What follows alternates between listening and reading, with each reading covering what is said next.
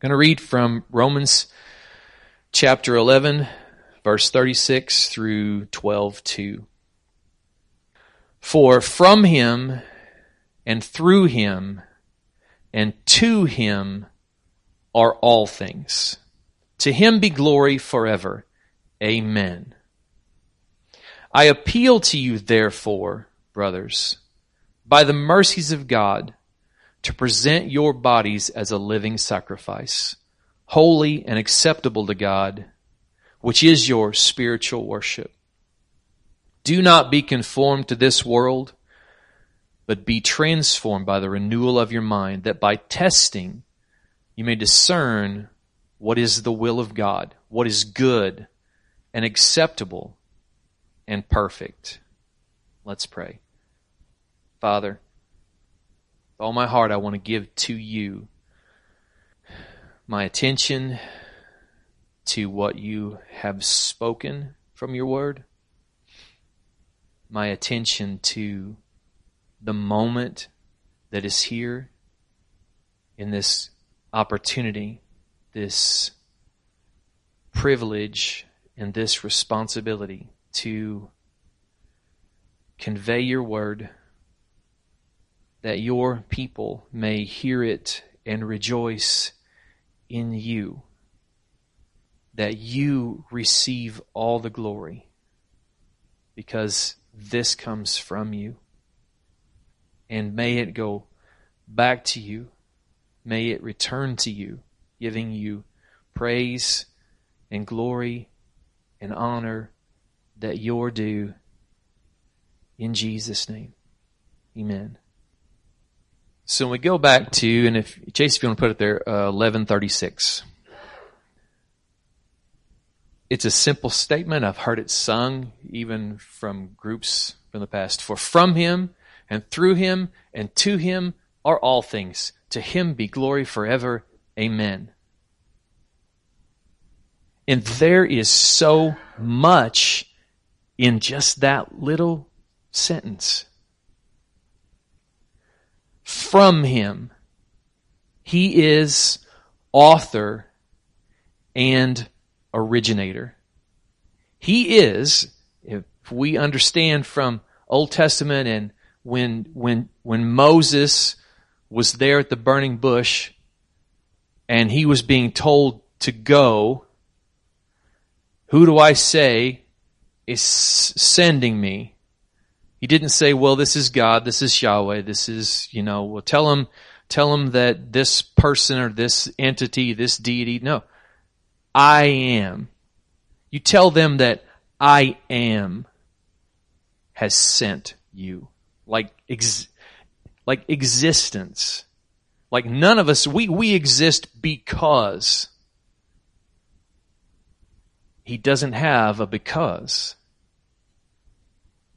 There is no he exists because. No, he he does. He is. So so from him as author and originator, like all of this, all that was made. Through him, by his power.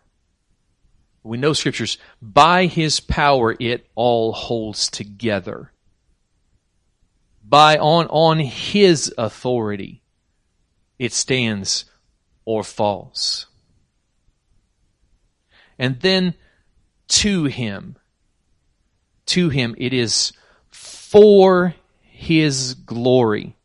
It is for his glory. Because he is because he is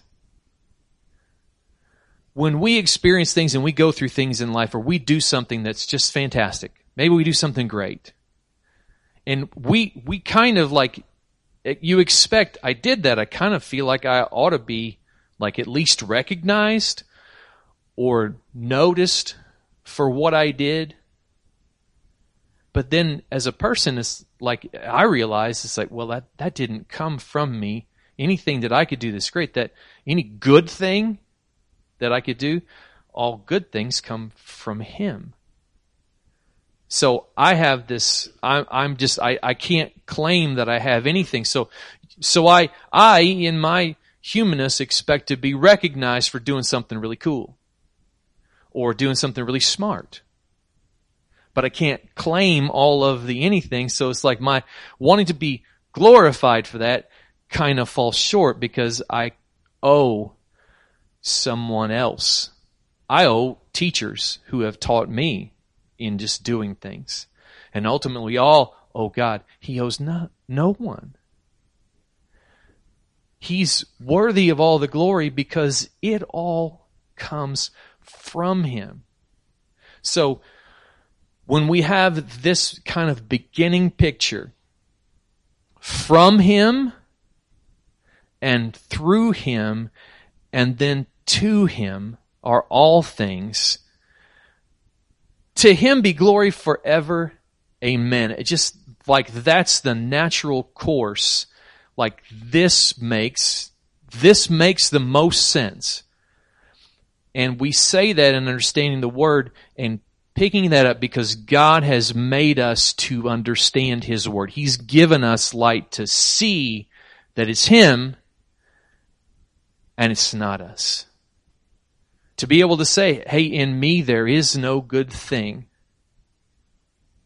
but, but Christ in me is more than just a good thing. It is the thing. You know? It is, it is the thing. It's Christ in me. And there is the power. And there's where the glory goes. And there, so when we can say, you know, it's not about me, and really genuinely know that. Not just, well, I know it's the right thing to say. Well, you know, thank you for saying that was really great. I still want to hold on to a little bit of that because it feels good. This, like, we are to be a conduit that to Him is being a conduit that whatever praise we get, whatever someone says, great job, that we delight in the fact that it's just flowing through this conduit back to the one who originated it. Back to the one whose idea was in the first place. That we would live and do things to glorify Him. I don't want to be a conduit that's got stuff sticking down in it trying to grab a hold of what's supposed to all go back to Him. I don't want to be, I want to be, I want to be in a sense, slick on the inside of this conduit so that praise comes and it can just naturally flow through me right to Him. And I can feel the glory of God going through and enjoy that because it's going where it belongs. I and you, we and ourselves, we do not have enough to hold on to the glory that belongs to God.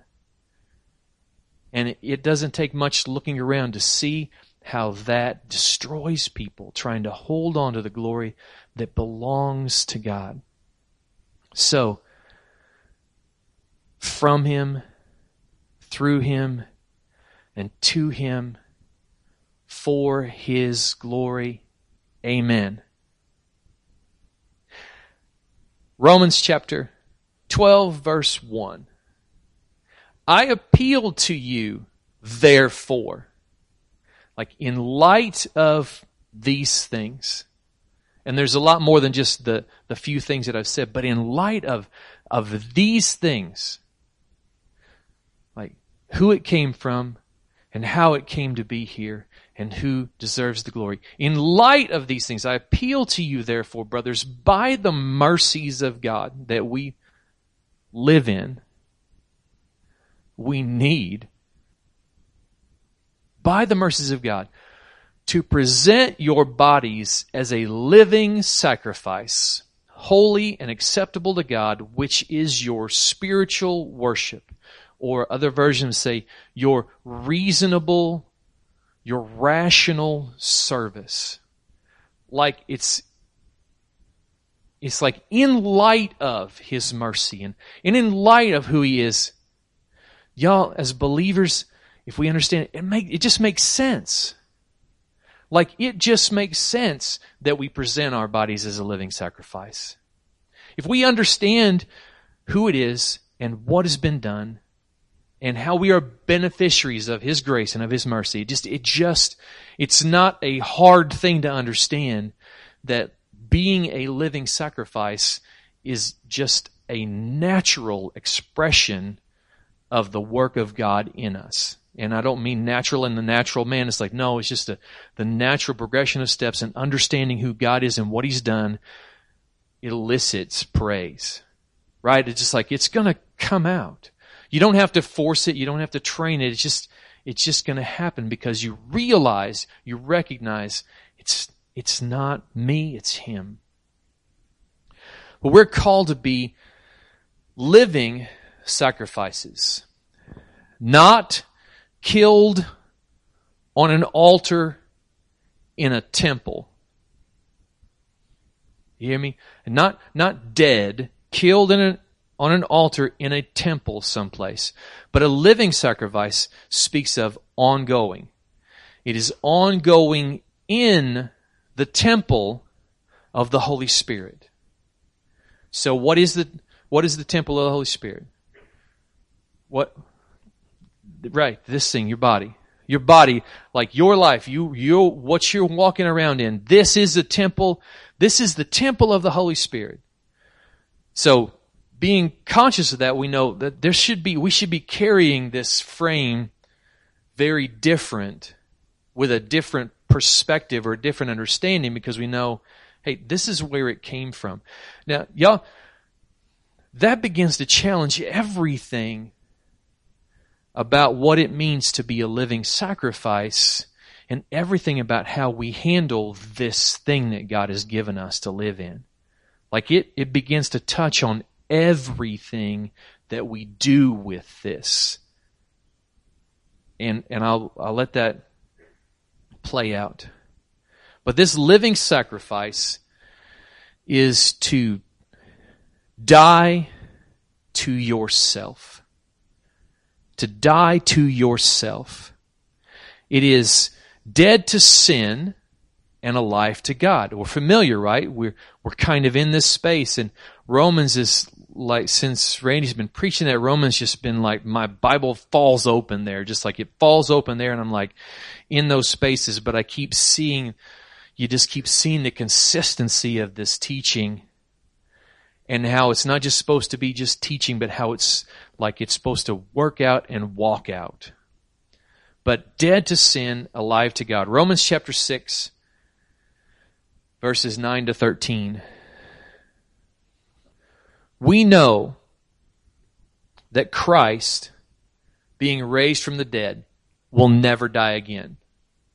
Death no longer has dominion over him. For the death he died, he died to sin once for all. But the life he lives, he lives to God.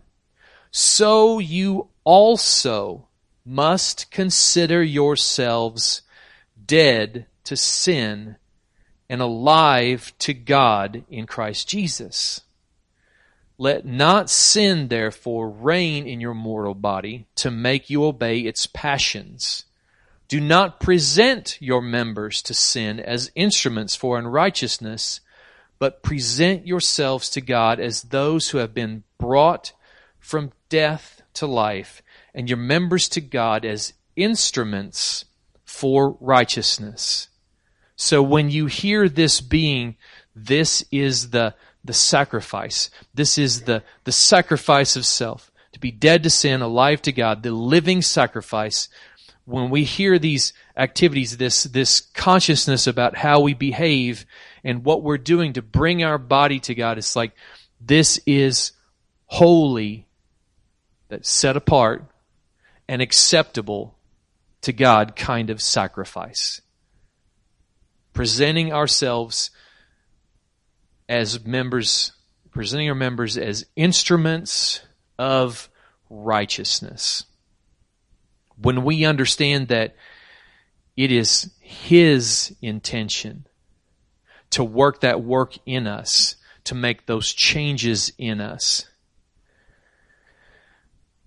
Now, here is, in what I've seen, in what I've, I've, I've heard and read and studied in the Word of God and just pouring through these things, this is the big point and the big picture. The core or the root of sin is my will be done. And that is the real battle. It is the battle between my will be done and to God, your will be done. That is the battle. When we think about sin, it's, it's something to, to make lists and understand there, there are lists and scripture has lists. There are, are lists of laws. There are a lot of things that are, that are just spelled out for us so, so that you would understand, no, this is sin and this is not. And this is a sin and this is a sin and this is a sin, this, this, this and that. These are good and right. These are, this is, this is a, this is contrary to, what do we come back to? Contrary to the design and plans of the author, the originator. So he has designs and plans. From the very beginning, he had an intention. When he created it all, from beginning to end, when it was over, he said it was good, and not just good, but he said very good. He made everything the way he wanted it to be. And he designed it and he set it up. And so I know we can debate when it comes to like how things live out and how people act. It's like, well, how this affects. I've, I've heard preachers and I respect them and I love them and I think they're right. But it's like, how does this affect society? Well, what will this do in society? And like, do you see the, the implications of if this lifestyle or this plan or this carries out, the implications on society are here? And it's like, well, okay. That, all right, fine. That, okay, that's true. I guess you can see that. But it kind of comes back to God said, I want these things to be this way. I designed, I created, I built, I made this to function this way. And the enemy and our forefather and mother said, I want to, I don't, I don't want to do it your way. I, I like my way. The enemy said, you shall be as gods. Just do this thing and just think of what, think of what you can accomplish. Ooh, my way. I like that. That sounds good. I'm sure he wouldn't want to withhold from me all these good things. I'll take my way over his way. And it's easy for us to look back over that and say, wow, that was dumb. When we still know what that's like. My way. Wow, I, I like my way. I like to do things the way I, I want it to go the way I want it to go. It's a lot of things. But to hear, let's let us hear the sinless Jesus in the garden. Matthew chapter 26, 36 through 44. Then Jesus went with them to a place called Gethsemane. And he said to his disciples, Sit here while I go over there and pray. And taking with him Peter and the two sons of Zebedee, he began to be sorrowful and troubled. Then he said to them, My soul is very sorrowful, even to death. Remain here and, and watch with me. Just stay, stay awake with me. And going a little farther, he fell on his face and prayed, saying, My Father, if it be possible, let this cup pass from me. Nevertheless, not as I will, but as you will. And he came to the disciples and found them sleeping. And he said to Peter, So could you not watch with me one hour? Watch and pray that you may not enter into, into temptation. The spirit indeed is willing, but the flesh is weak.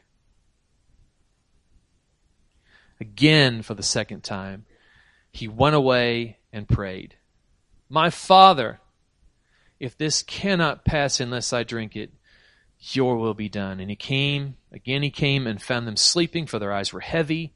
So leaving them again, he went away and prayed for the third time, saying the same words again. Jesus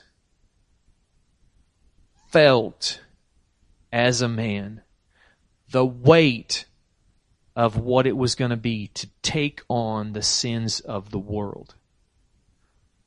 Right? We've already heard some of that even this morning, right? In what Jesse shared. It's like he felt the weight. It wasn't just a token gesture of words that Jesus was saying there in that garden. The agony was not a show because he was God, and of course it has to be this way. No. As a man, he felt the weight of our sin. And he did not deserve it. Not one bit. And this is the sinless Son of God in agony, feeling if there's any way, like if, Father, if you've got any way, cause I know what's coming on that cross. I understand crucifixion. I understand the pain that that's going to be. I understand pain as a man and what that's going to feel like. And I understand the betrayal that's going to happen there. And I also understand that I know I don't deserve it. I know that I'm not supposed to be on that because I didn't do anything against you. When you hear that concept, like we know what it's like to be accused. Do y'all, any of y'all know what it's like to be accused of something you didn't do and how that feels to be punished for something that wasn't even your thing in the first place and just what that feels like to take that on? and yet that pales in comparison to what he was taking on. And here is the picture of the sinless Christ. Not my will, but yours be done.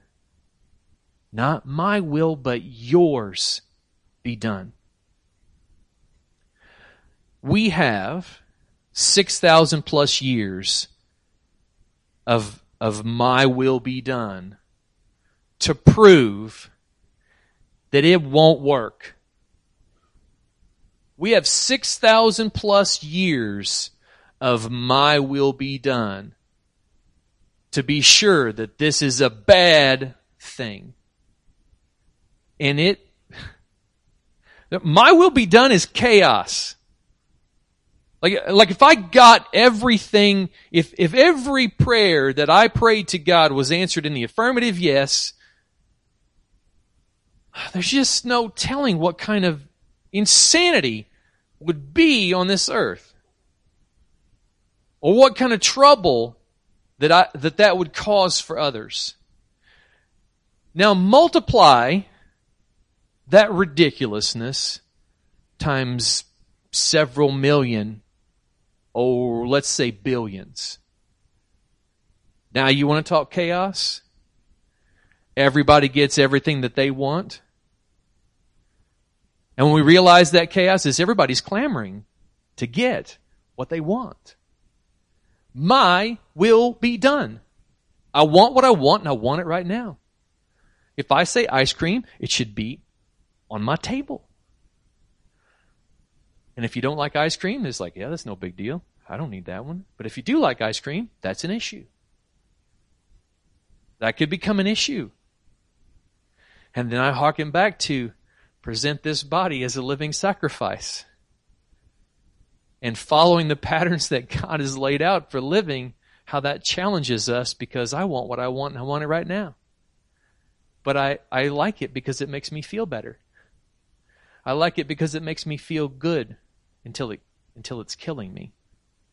And then it doesn't feel so good anymore. And I know that I've made an illustration of ice cream or, or stuff, but there are levels that run deeper than just stuff and things and food. I have I I know that there is an appetite for everything that God created and called good that can be twisted and perverted to want things that God did not call good or to make the things that he did call good into something besides what they're supposed to be. And there is a deeper picture of hell that when we stand with, or when men stand with the Word of God in their hands and tell you that what God said didn't matter and it's not that important, or we don't tie ourselves back to the Old Testament or to any of these other stuff, and it's just not that important. All that matters is Jesus resurrected from the dead, and that's all that counts. And you might think, who would do that? Talk to me later. because they do. There is. Uh, anyway, we have 6,000 plus years of my will be done. And it's chaos. If all that was name it and claim it was lived out, chaos. It is the mercy and blessing of God that He does not answer every single one of the prayers for all of the things. And I, I don't even want to go into there either. In Christ, we see that your will be done does work. And it's the only thing that will. That is the only place where there is peace. So when we are called to be a living sacrifice, that is the sense of I'm going to lay down myself in what I want or what I think I want or I think I need or I feel like would be good for me and say, Thy will be done. Death to self dead to sin, dead to my way be done, and alive to righteousness, which is God's will, God's way be done. Now we come to Romans chapter 12 verse 2. Romans 12 2. And in and then in light in light of being that living sacrifice holy and acceptable do not be conformed then, understanding this fallen world and, and what its root is, that my will be done. It's about me and what I want and what makes me feel good. Do not be conformed to this world, but be transformed by the renewal of your mind, that by testing you may discern what is the will of God, what is good and acceptable and perfect. And what it means to be conformed to this world, it starts, it begins with don't fight it. Don't fight it. Right? Jesse, you were sharing a lot, you know, about fight, you're fighting the good fight of faith. Fight sin. We haven't yet resisted to the shedding of blood against those things. And why? Because they, they so easily beset us. There are obstacles to our running the running the race. There are obstacles to us fighting the good fight. But it begins with don't fight it. Go along to get along. It's like how many how many seen It's a Wonderful Life? Like you you know, a Christmas staple for us. It's a Wonderful Life, and there's this part where the principal they're having the big the big Charleston contest, right?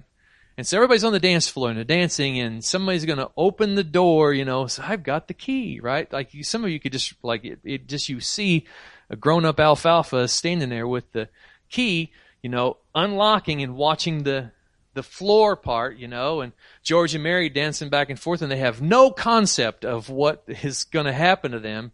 And then they hit the water and it keeps opening and opening and everybody's jumping in And the principal is there and he's like going, no, no, and trying to stop. And he's like, oh, well. And then he just jumps in the water. And it's hilarious. It's kind of funny.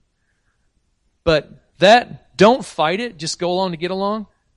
That's the principal who should be kind of keeping order and like, let's figure out how to stop this. We don't need wet people everywhere. This is not a good plan. This isn't going well. This is not a good idea. Let's stop it. We don't need the guy going, oh well, you know, and jumping in. We need someone that's going to step in and say, hey, this, this doesn't turn any way but bad for a lot of people. So let's shut it down, you know. But conformed to this world, just go along to get along. And it's a, and it's a, the conformed is a combination of external pressures and then lack of resistance. I'll, I'll illustrate it this way. Silly putty. Y'all familiar with silly putty? You've seen silly putty. If you take a large enough ball of silly putty, it doesn't stay a ball. It the weight of it just keeps keeps drooping it down over whatever it's laid on. Now you can also mold it and shape it and push it a little harder into something to take a shape that you want it to take. But that's the sense of being conformed. It's external pressures, the weight or whatever of the circumstances around us, what some people are saying, what some people think of us, or, you know, how am I going to be perceived? And here's these external pressures. And then just kind of a lack of resistance. Oh, well. Uh, okay. If it's going to happen, it's going to happen. Que sera, sera, whatever will be, you know, just let it, you know, I don't want to, don't want to make any waves. I don't want to cause any trouble. And so you just begin to just take the shape of whatever. You begin to take the shape of whatever's around you. The final end of being conformed to this world is this it's first it's it's bondage to a moving target. Like it's bondage to something that is unstable in the first place. What's the accepted thing today? Like I could ask that question, well, what's the accepted thing today? And I bet we could rattle off a list of the accepted things in our society, in our culture, in our area, or maybe in our home. I don't know any what are the acceptable things today? And we could come up with a list. And then we might also ask the question, which way is up today? In some places that you're around and like get outside of get outside of the word of God and you end up with which end is up today because it's all relative. Like there is no basis for anything. It's just all very relative. So when you are conformed to the world, the, that's a bondage to this ever moving structure. Like it just doesn't have, it doesn't keep one form, it doesn't stay in one place. And then it comes down to, okay, well, who's calling the shots today? which leads to chasing chasing the approval of men chasing the approval of men from experience I, I I know that there is a I know that there's sort of a understanding your weakness, knowing, knowing your weak spots is so important, I think, for all of us to understand. It's like, oh man, this could trip me up. But, but wanting to be approved and wanting somebody to say, good job is a, is a big thing and has been a really big thing for me. Now, there is something that God has made in us that, that, that we would look to Him and, and want to hear you're familiar, right? The well done, my good and faithful servant. Approval of God. And I'm not talking about his. I'm talking about people's. Is that not just sort of a shifting thing? I'll do anything. You know, the, the Labrador retriever, just pet me on the head and give me a snack and I'll be here all week. Doing whatever you want, whenever you want, and however you want it because you love me. You love me, you really do.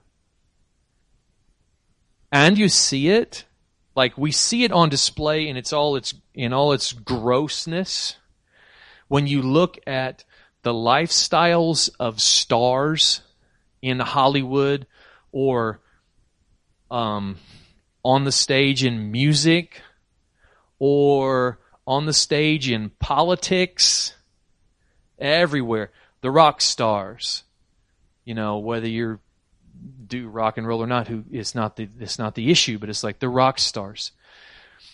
What is going to curry favor with people who make a difference in how I live my life and do my things? Do you not hear? Can we not see how tiring that is? From my experience, that is tiring. It's relentless, and in the end, it's futile. It's like trying to nail jello to the wall. It's like trying to nail jello to a wall.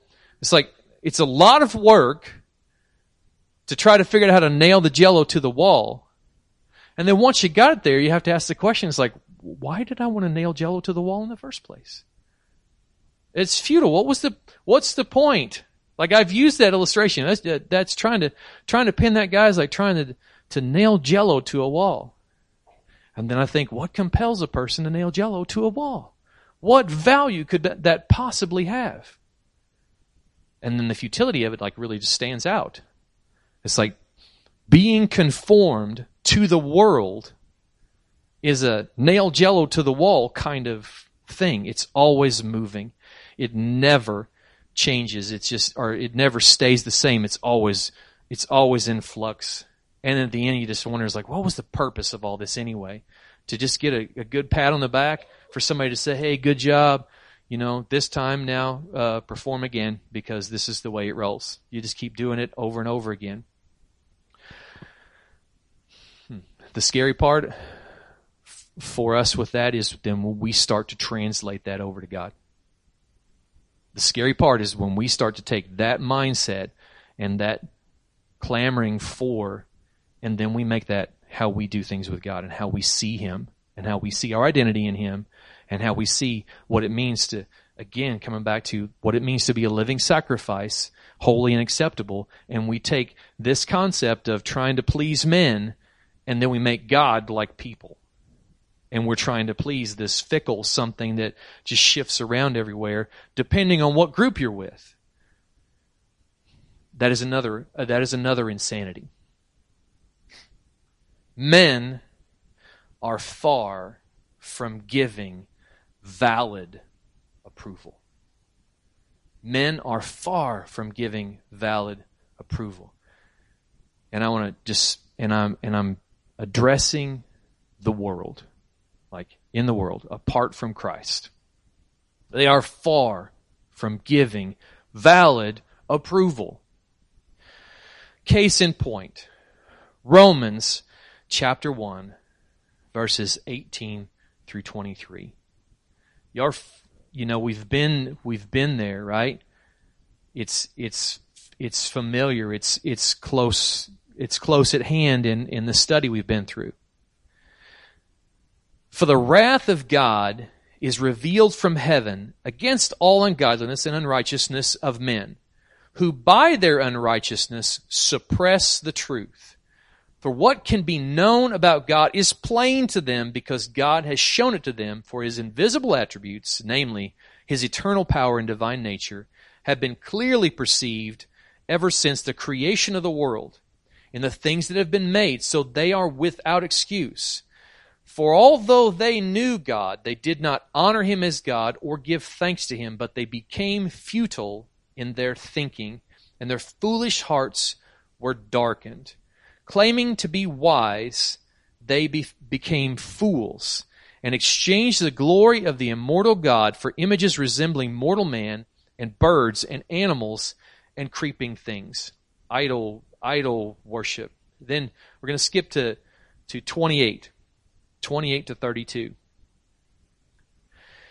And since they did not see fit to acknowledge God, God that gave them up to a debased mind to do what ought not to be done, they were filled with all manner of unrighteousness, evil, covetousness, malice. They are full of envy, murder, strife, deceit, maliciousness. They are gossips, slanderers, haters of God, insolent, haughty, boastful, inventors of evil, disobedient to parents, foolish, faithless, heartless, ruthless.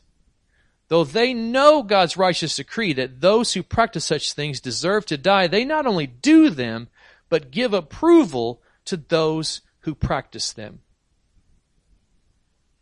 Men are far from giving valid approval.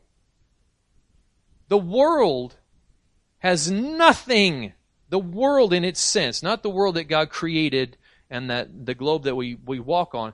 No, no, the world those things that set themselves apart from God, and though they know Him, deny Him. And though He's undeniable in all their structure and all they see, they will deny Him. They will accept a lie over the truth. They will believe the lie, hunger for the lie, grab the lie until they know nothing but lies, and the truth is not to be found in them anymore. So we need not concern ourselves with being approved by men because they don't have a valid basis to give us approval. So when we hear, do not be conformed to this world, do not let this world push you into some shape somewhere. And do not let this world even kick you to the curb.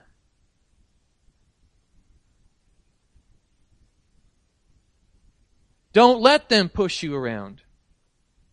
They don't get that opportunity. Now, they may kill you, they may persecute you. They did it to Jesus. Should we be surprised if we're living like him and they do it to us too? So, hey, that's no surprise. I don't want to be shaped like them or look like them because their end is terrible. So Galatians chapter 1. Galatians 1, 10 through 11. For am I now seeking the approval of man or of God? Or am I trying to please man? If I were still trying to please man, I would not be a servant of Christ. For I would have you know, brothers, that the gospel was preached by that, that was preached by me is not man's gospel. Like the gospel we have was not written by men, decided by men, designed by men. So when Paul is preaching and he's calling and we are being called to preach, the part of that go into all the world is like we are not going to preach man's gospel. It was not by men and it's not for men. It is for the glory of God that men might see their need and repent and turn to their maker and be restored. It is, though the, the, the gospel, it's the pearls. It is the power of God to salvation, right? We've seen that in Romans already. It is the power. I'm not ashamed of that thing. It is beautiful. So we don't look for the approval of men in preaching this gospel and in sharing this gospel, but the approval of, of God. We are not conformed to the world or its ways or its methods or its concepts or its structures, then back to Romans 12:2. Romans 12:2. Do not be conformed to this world, but be transformed by the renewal of your mind. Transformed by the renewing of your mind if conformed to this world is bondage, then transformed is freedom. we are freed from the tyranny of shifting standards. In Christ, we, in the, in the gospel and in Christ, we are freed from the tyranny of shifting standards. What have we heard? We're no longer a slave to sin, but now a slave to righteousness. We're no longer, you, you get that now that we know my will be done versus his will be done, seeking the shifting standards, standards of men or, or following the design and plan of God, that's a different kind of slavery. So that you can hear slavery to sin or a slave to God, and it feels completely different. A slave to the world is a slave to something you'll never be able to pin down and never be able to figure out because it's going to change from group to group, place to place, time to time, and across seasons and everything else. It's always going to be everywhere. So you're serving. How, how many people have worked for somebody and been given instructions, go do this, and then you go do it? That's not what I want you to do. I want you to do something else. But that's not what you said. No, no, no, no, no, no. I want you to do this. And then you go do that thing. What are you doing over here? Doing the thing you told me. No, no, no, no. This is what I want you to do. And this is how I want you to do it. Would somebody make up my mind here? That is such a frustration. And you leave those places typically. It's like, I can't do this. Like, I don't want to, this is, this is insane. It always changes. It always changes. I now want to tie myself to this kind of lifestyle, these kind of things. I don't, it's just a constant, a dither of thinking. When you think of that concept, slave to righteousness, we have it spelled out what righteousness means. Like there's not this shifting, you know, kind of morphing. It's right here and we can look at it. This is what he calls righteousness. This is what he calls good and acceptable and holy. I don't have to guess. It's just right there. And I can just simply follow those things and press my heart into doing those things. And in that, being made a slave to righteousness is a beautiful slavery because you're chaining yourself to something that doesn't move and doesn't shift and it doesn't morph, it doesn't twist. We're no longer adrift on the sea. Like, tie me to an absolute truth that I know no matter how hard I stomp, no matter how hard I kick, no matter what I bring at it or what's brought at me, it's still true. It's not going to shift. It's not going to change. It's going to be there. I will chain myself to that knowing this is a good thing. And it is a fixed point of reference. It is a fixed point of reference. When you've, when you're, when you're on the sea, and I've been out in the ocean just kind of a little bit. Okay, I haven't been on the big body where like you're out in the middle of it and there's nothing to see from miles around. But I've seen enough to know it's like I don't this is uncomfortable being out here and it's like I've I've been washed out by the current before. Kind of just kind of drifted out to sea in the ocean and it's like that doesn't feel good because the the ground is disappearing and I'm still being kind of moved out into this and the beach is way over there far, far away. Imagine that being set out in the middle of it, and if a storm comes and it just goes up and down, and up and down, and there's no land, and if it's cloudy and there's no stars, and there's no fixed point of reference, like that's frightening. I don't know about y'all, but that scares me. And even more so spiritually with my life before God even more so to be set adrift in a sea of, well, whatever works for you this week, or whatever you can kind of twist the scriptures into saying this week. I don't want to be in a place where it just, it kind of, well, it's morphed depending on where you're at and what you want, depending on what's popular, depending on what's current. We'll go this way. No! Give me the fixed point of reference. God's definition of beauty, good, right, true, and holy does not change. He is the same yesterday, today, and forever. He is not fickle as we have seen men be, as we have known ourselves to be. There is, there are no shifting shadows. The scripture says, there is no shadow of turning. Great is thy faithfulness, right? There is no shadow of turning with thee.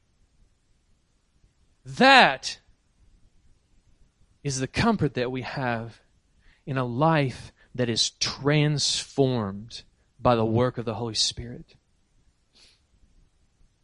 We are escaping being conformed and we're being transformed. We're being transformed, and transformed is not rebranded. And when I say rebranded, I mean it's like not a different version of the same old you. There are people who will try to rebrand themselves. Oh, I've been a star in Hollywood for so long, and I've gotten these certain roles, and I do these certain things, and it's like, oh, I just got to recreate myself.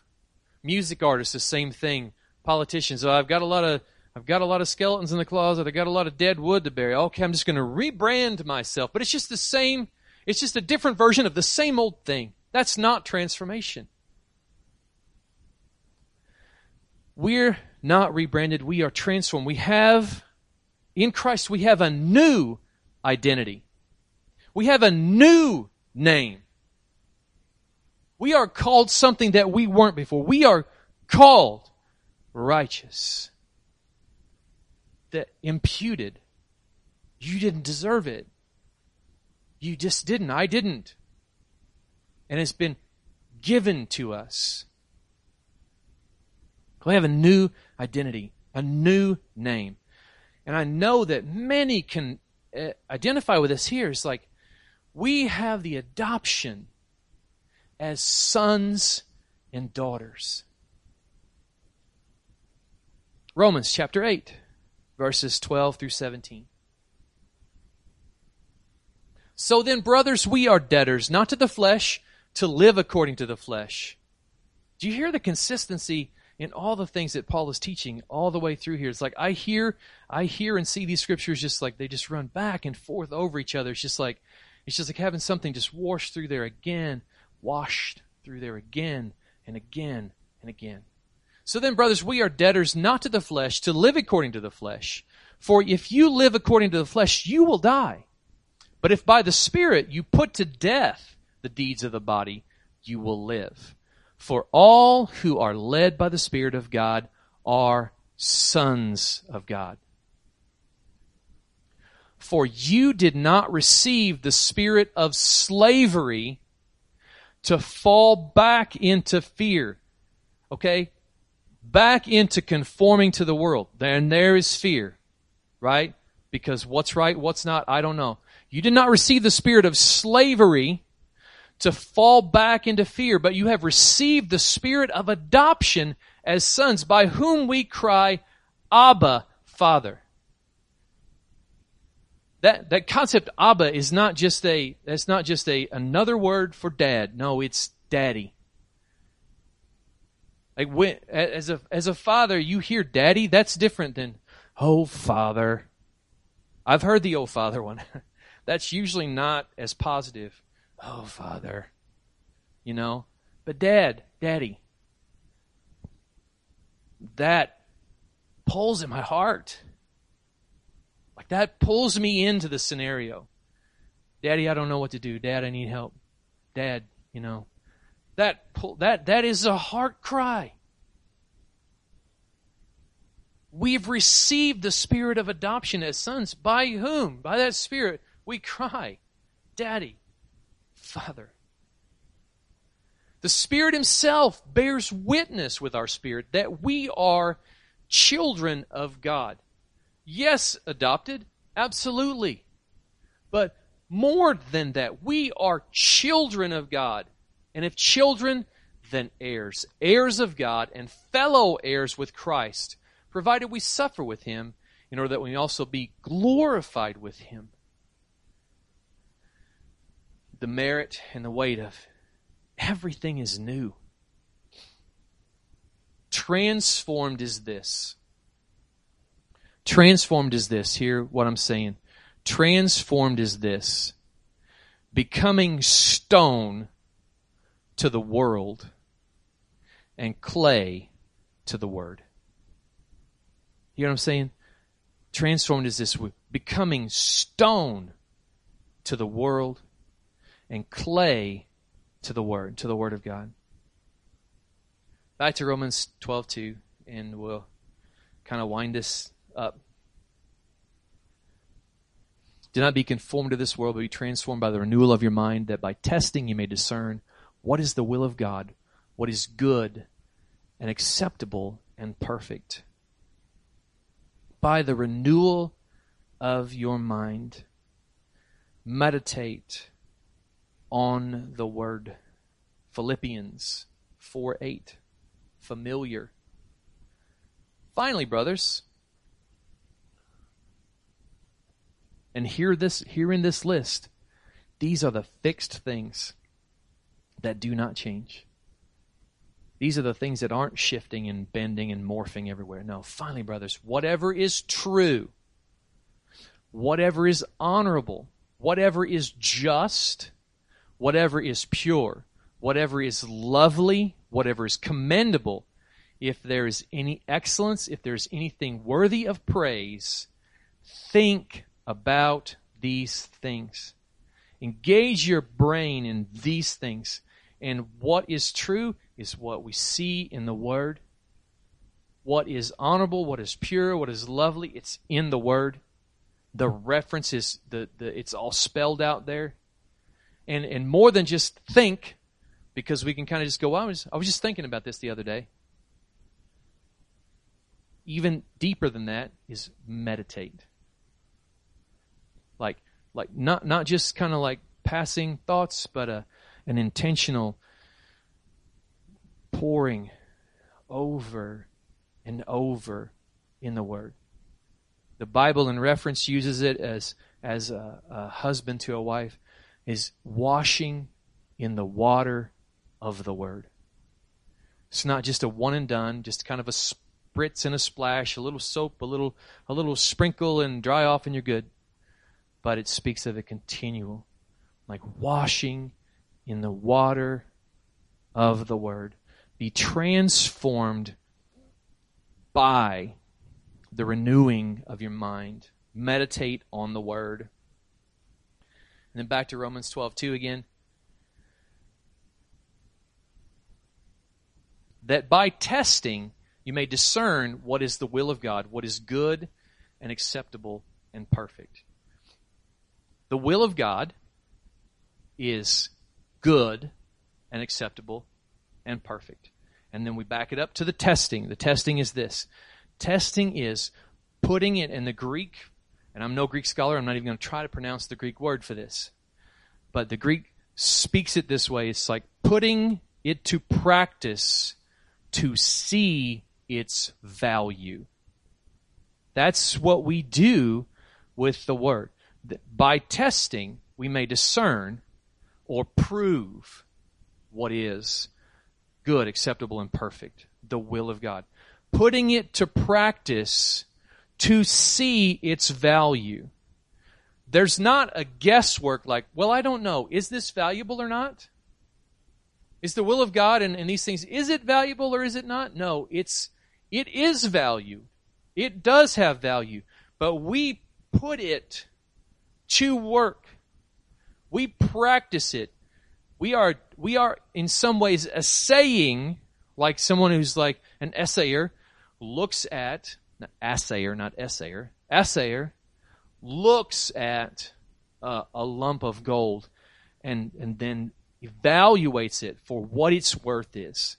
But we're not talking about something that has questionable value. We're talking about something that has known value, a sure value. So we are called to put it to practice to see its value, to see, to discern, to know that it is good and acceptable and perfect. We have this word to inform us and to move us. It is to inform us and to move us.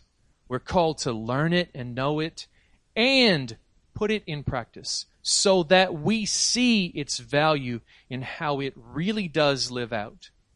And it's not about how you feel or what makes me feel good or what's, what's good for me today. No, for seeing it for its real value based on the one who gave it value in the first place.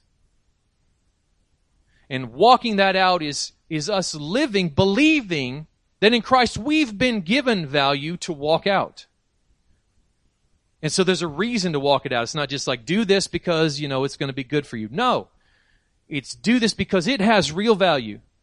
It's living the real truth, not just some shadow or semblance of it. It's living the real thing. And it will produce fruit.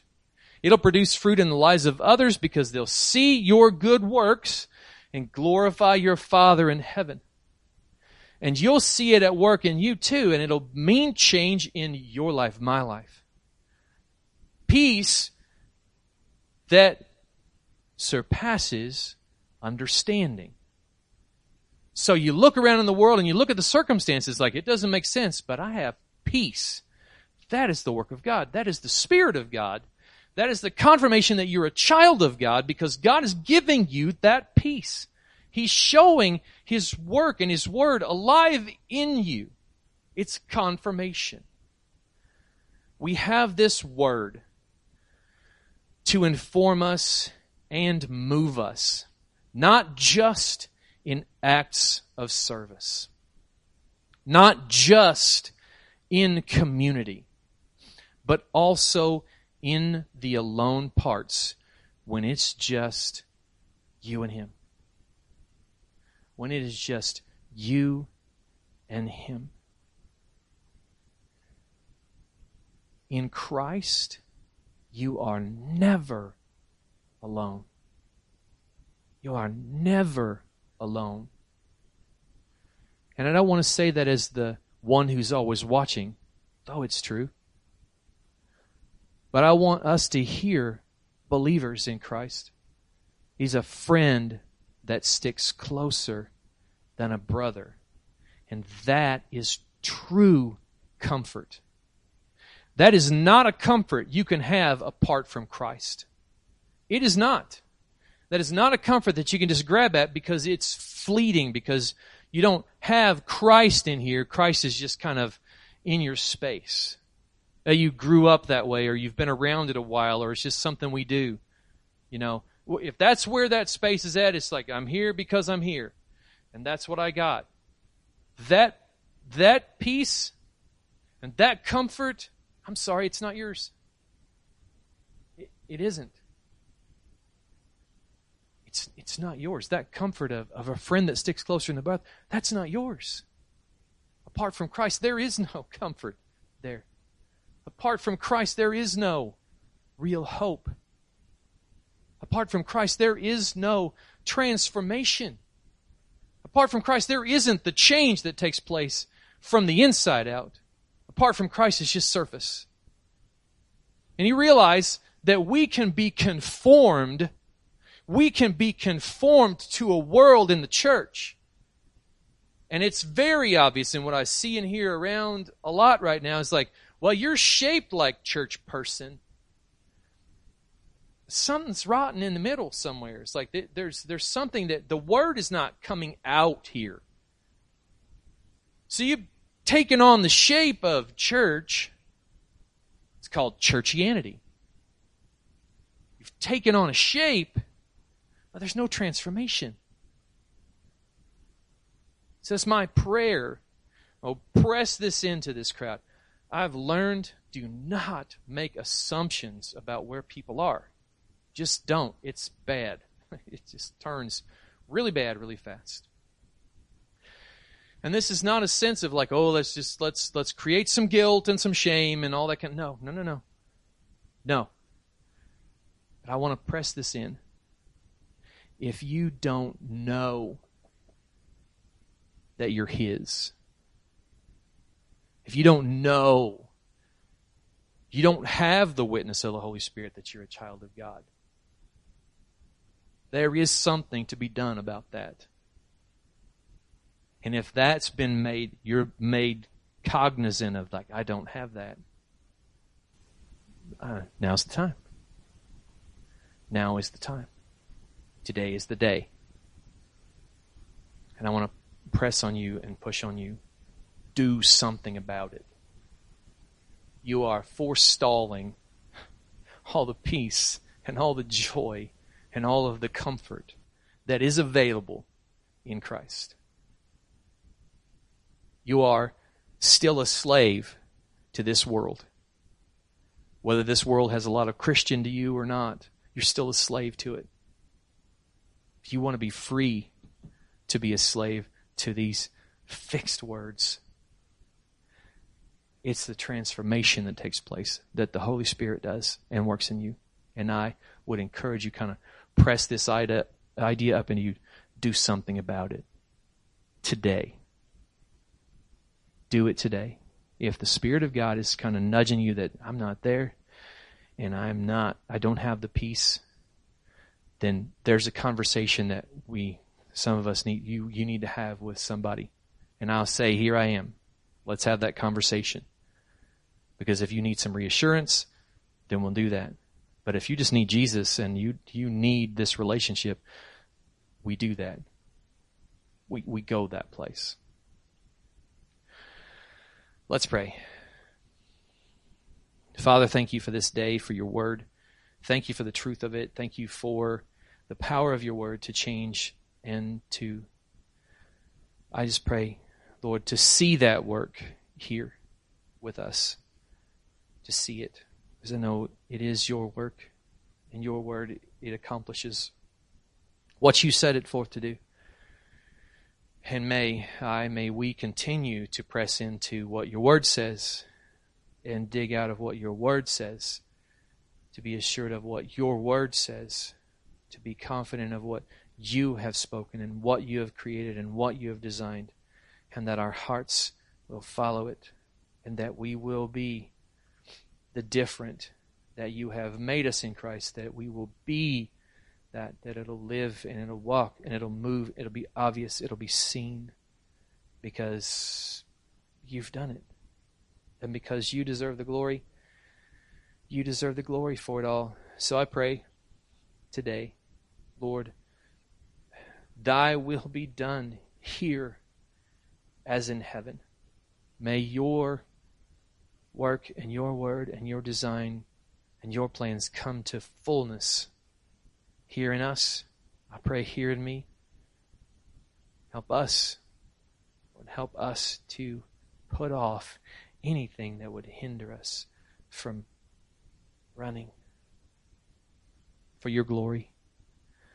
In Jesus' name, amen.